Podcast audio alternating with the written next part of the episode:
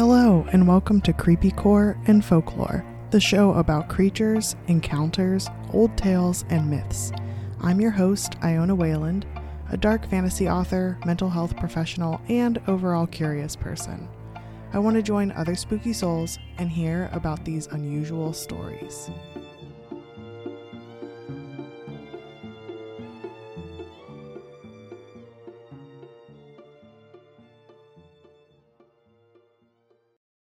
Hello, spooky soul, and welcome back to episode 21.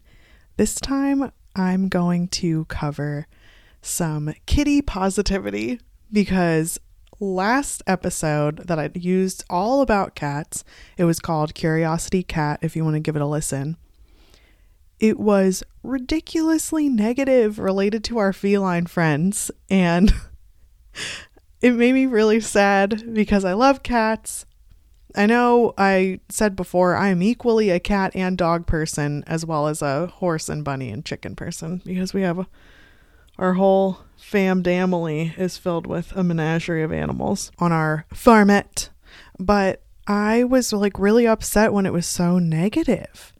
Um, the Curiosity Cat episode had lore and legend legends related to cats specifically, but I vowed that's a dramatic word, but I'm going to use it to have a positive episode. So I'm calling this one Kitty Positivity, where I go in there with confirmation bias to make sure that I cover only positive information about our kitty friends. Let's get into these wonderful myths about cats. The first one I've written down is a Scandinavian mythology in Norse mythology specifically, there's the goddess of fertility and love, beauty, war, and gold, and her name's Freya.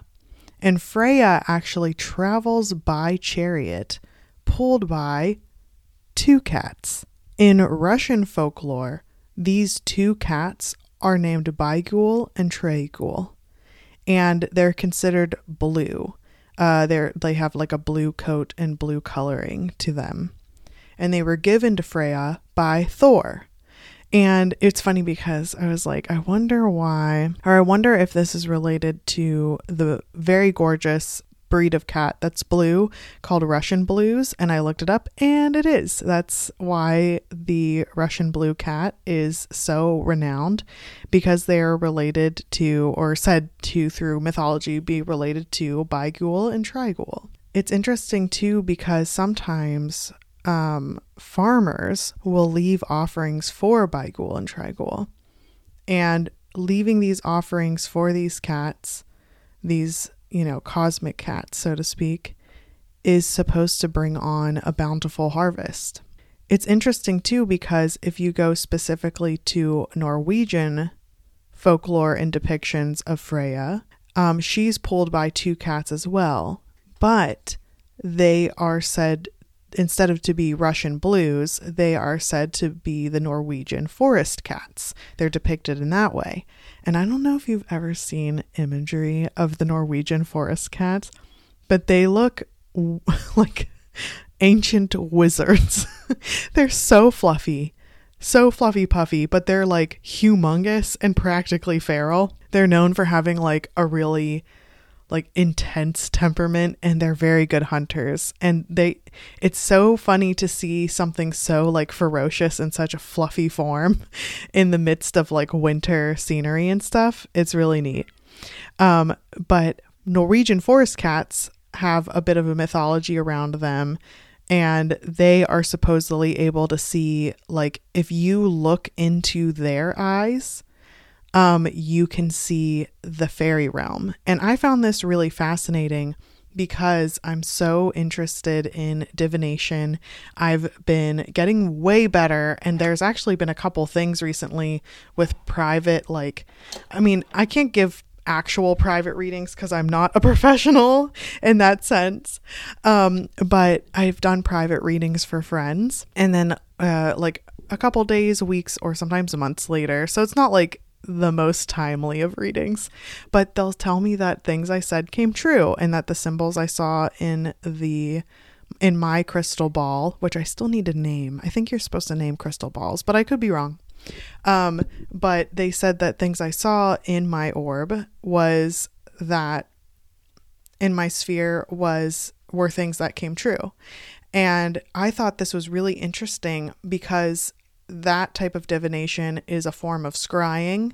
Um, I'm going to have to do a future episode on scrying and the history behind it because you can do it with any reflective surface, whether it's water or glass, um, mirrors, that kind of thing, or, you know, like how I do with my crystal ball.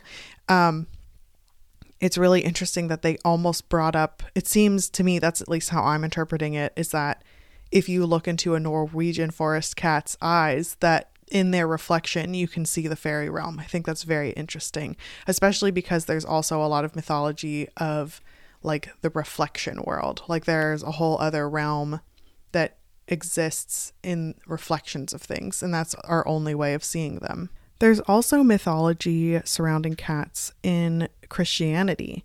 Um, if you're unfamiliar with the tale of Noah's Ark, then I can recount it for you. Um, so there was going to be this great flood that wiped out all of humankind and the whole entire earth. And God told Noah to build an ark and that he and his family would be spared from this great flood and there is supposed to be two of every animal to board the ark. However, in this um, telling or rendition of Noah's Ark that's favorable of cats, there was one animal that was missing, which were the cats. And Noah and his family faced starvation and they prayed for a miracle as the great floods swept their ark away. And as they they say for 40 days and 40 nights is the terminology that they were stuck on this ark. I remember learning um, in school at one point, take when I took a theology class. So you know, a very learned person on this. I kid. I I only have a, a limited knowledge about theology, but I do find it fascinating, and um, something that the professor brought up was how the term 40 days and 40 nights isn't supposed to be taken literally. I mean, eh, you know, it's up for everybody's interpretation. Anyone can interpret anything however they wish to do so. Um, but originally, that was a phrase that meant a really, really long time because it's not fully known how long the Great Flood lasted anyway. Um, or whether or not to take the Noah's Ark story as literal or not. That's something that's up for debate. But anyway, they were on this giant ark for a long ass time. um, maybe 40 days and 40 nights, maybe longer. Um, and they were praying for a miracle because they were running they had run out of food or were running out of food and the what was left of their rations and the d- different habitats for all the different animals that were like blessed with getting along for that trip were overtaken by rats.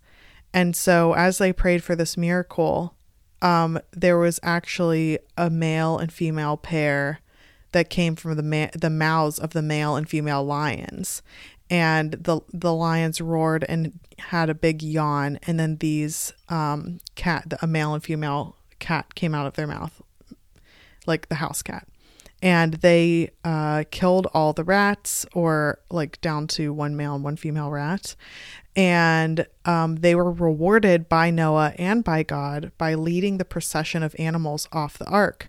And it said through legend that's why cats walk so proudly today. Quote, as if they're leading a great parade. End quote. So I thought that was cute because I cannot tell you how many times I've seen a cat strut around with their tail straight up. Sometimes their tail flick back and forth. It's very cute, but you can tell they feel fine as hell as they're walking out walking around. So I think that's cool that they have kind of like a little bit of a mythology behind them. In Poland, there is a spring willow tree called the pussy willow, and they get their fuzzy buds every year. Um, they're noted for those uh, that part of them, and it's said that this came from uh, a litter of kittens were chasing butterflies and the entire litter fell into the river and began to drown. And the mother cat cried and cried for help, and it was a great willow tree that was growing over the river and reached its long branches down to save them. and the kittens clung to the willow branches so that they wouldn't be rushed away by the river's current. And every place where the kitten's claws clung, that's where the buds grew each spring that were fuzzy. And therefore, that's why it's called the pussy willow. And I think that's really cool. Also, I have tried several times to keep like a pussy willow alive. I can't do it. they're really hard for me for some reason, but I think they're very beautiful. And I think they're technically like a bush, but then you trim them in a certain way, like through topiary, um, to make them look like a tree. So I thought that was neat. In Islam, there is the Prophet Muhammad. Um, he's who founded the Islamic religion and said to have had a great love of cats. And cats would often fall asleep in his sleeve um, in Muhammad's robe. There are like these stories about how there were like cats or kittens that would fall asleep in his sleeve because they loved snuggling with him so much. And um, he wouldn't want to wake them. And so he would cut off his sleeves so that they could stay snug without him waking them up. And I think this is really cute because I used to put kittens in my sleeves. I've been really involved with cat res- rescue pretty much my entire life. I think it comes with the territory of living out in the middle of nowhere. A lot of people will unfortunately drop off their animals. And so I made uh, it kind of like my mission.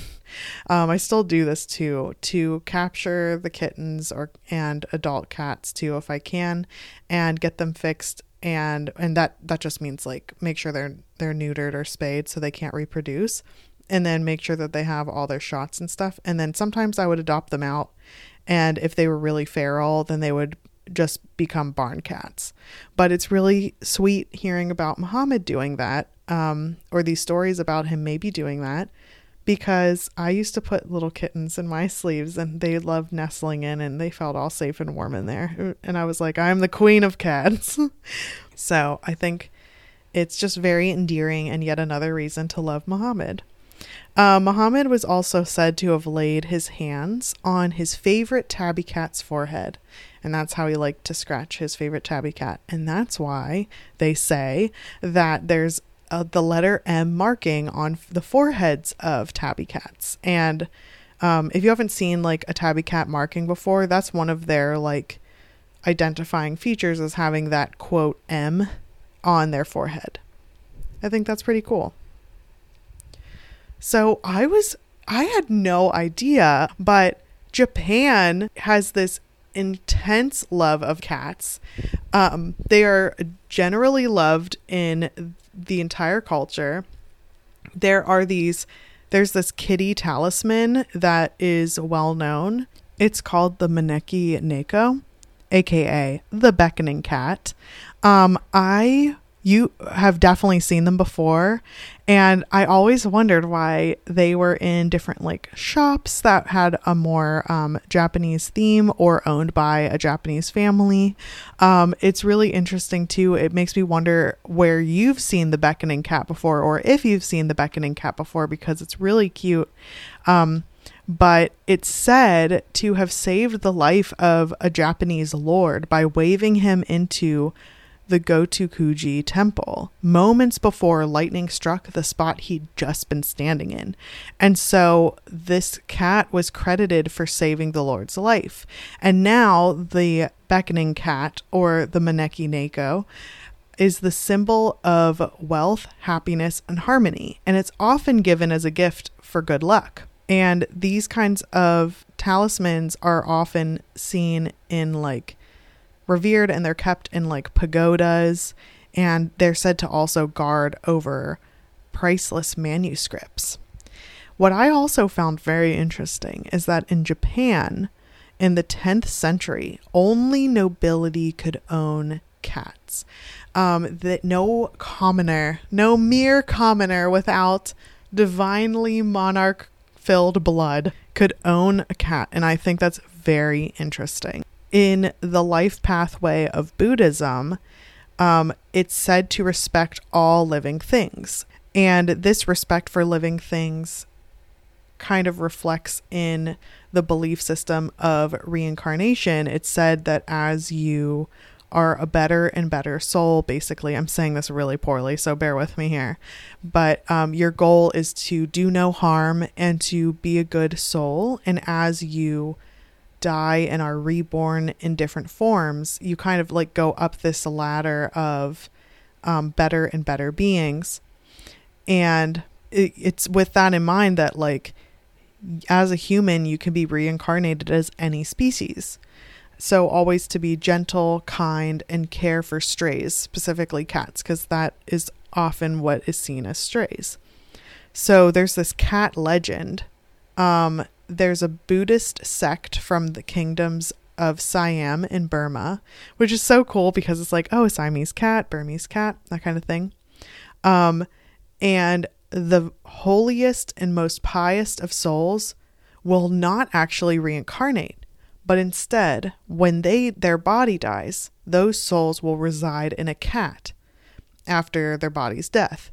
And when the cat dies, both the their soul and the cat's souls will ascend to paradise. And I think that is so cool. There's also like a Buddhist thought or kind of like omen to see different cats as. So if you happen to see a dark colored cat or a dark colored cat crosses your path, then it's said that you are going to get gold. And if a lighter colored cat runs into you or you happen to see them, it's supposed to be an omen of silver, getting silver in the future this was uh, suggested when I was ranting and raving about how the Curiosity Cat episode didn't have any good like representation like it was all negative representation of cat lore pretty much. Um someone well not just one person a couple people were like oh you should do ancient egypt. Uh ancient egyptian lore behind cats is incredible. And that was definitely something I kept in mind. I was like, wow, I can't believe I forgot to, to do ancient Egypt. Cats are a huge part of the culture. So there's often like big cat symbology. So lions, leopards, and also like domesticated cats as well.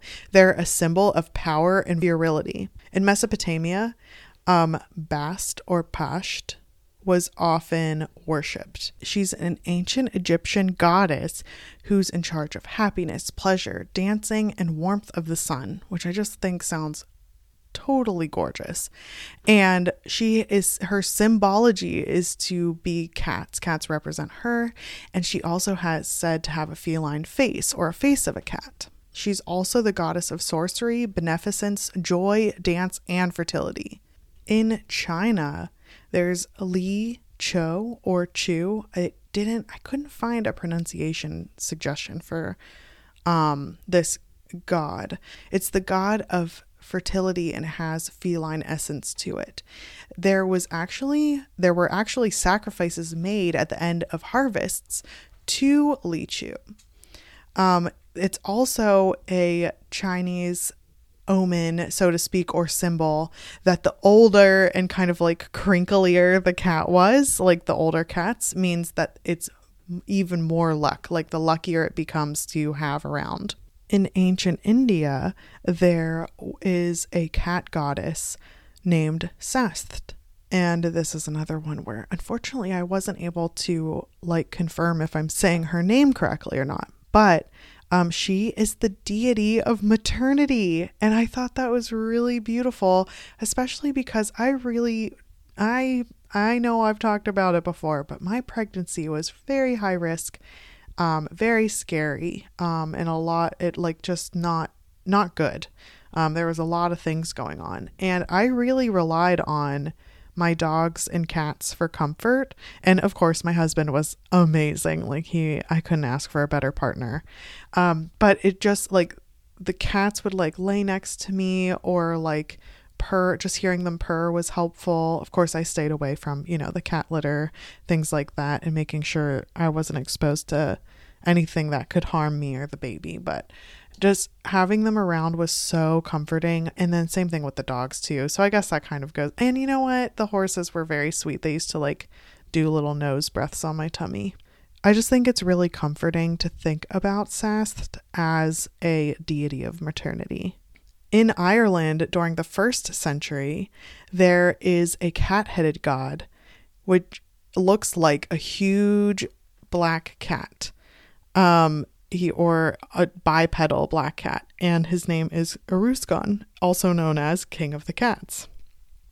And what I also think is really fun is that just like the uh, Chinese belief behind the older the cat, the luckier it is, and um, the Buddhist belief of like dark colored cats mean gold and light colored cats mean silver, a tortoise shell means good fortune. So I think I'm just like surrounded by luck because per- Pearl is a torby, which is a tortoise shell tabby cat mixed together, and that is seen favorably from the Prophet Muhammad and um, from the Irish first century belief.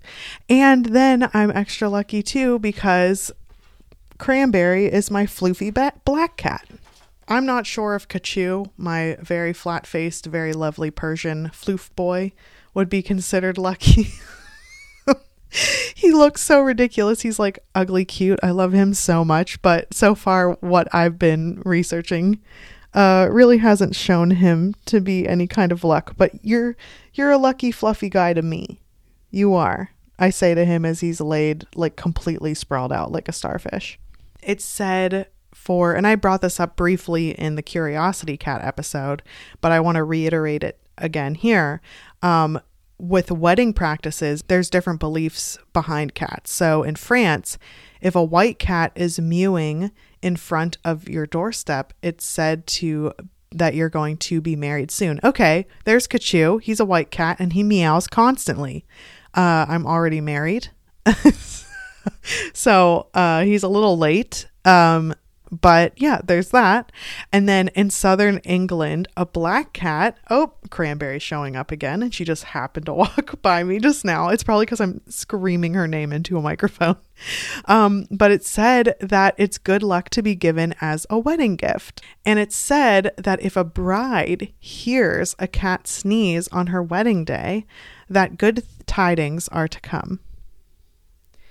And the last little tidbit I have about cats being wonderful feline creatures is that uh, they're often considered lucky, especially polydactyl cats. And I've, you know, rescued a couple polydactyl cats in like a rehab kind of way, but I don't have any polydactyl cats. But one of my good friends uh, has a polydactyl cat and she loves him very much. But they're considered a good luck charm. And it's really interesting too because sailors traveling to America would bring these polydactyl cats onto the ship with them. Oh, I forgot to say, polydactyl just means extra toes. It's really cute because sometimes the polydactyl cats like will have so many toes that it looks like they have mittens on. just like toes galore. And sometimes they have extra toe beans. It's really cute. Um, but the sailors, uh, when traveling to America, would bring these polydactyl cats with them on the ship. And that's why there's so many polydactyl cats in New England today, which I thought was like, wow, I never, I always wondered why there's such an influx there, but it's a, it's a dominant trait. So if polydactyl cats breed with others, most of their children, if not all of their children or offspring, will have the extra toes. So I'm really happy to share some kitty positivity with you today. I hope that um, if you have any uh, fun kitties in your home, that you give them an extra scratch or treat if they're not like the snuggly type. Um, and I hope that you found these these pieces of information interesting. um, I know that I really liked looking up all these different cool omens uh, that are, you know, connotated with cats. Thank you for listening, and I will talk to you next week. Thanks to all you spooky souls out there for listening to Creepycore and Folklore. Follow on Instagram, Facebook, Twitter, and TikTok if you're looking for more uncanny content. If you have your own tales to tell, you can email creepycore and folklore at gmail.com. If you liked this, please leave a review wherever you get your podcasts or tell a friend who might enjoy these stories to spread the word. If you're interested in dark fantasy, check out my Hollowverse series. Ashes is available now in paperback and ebook on Amazon and audiobook on Audible, and the sequel is underway. I'm Iona Wayland, and I'll see you next time.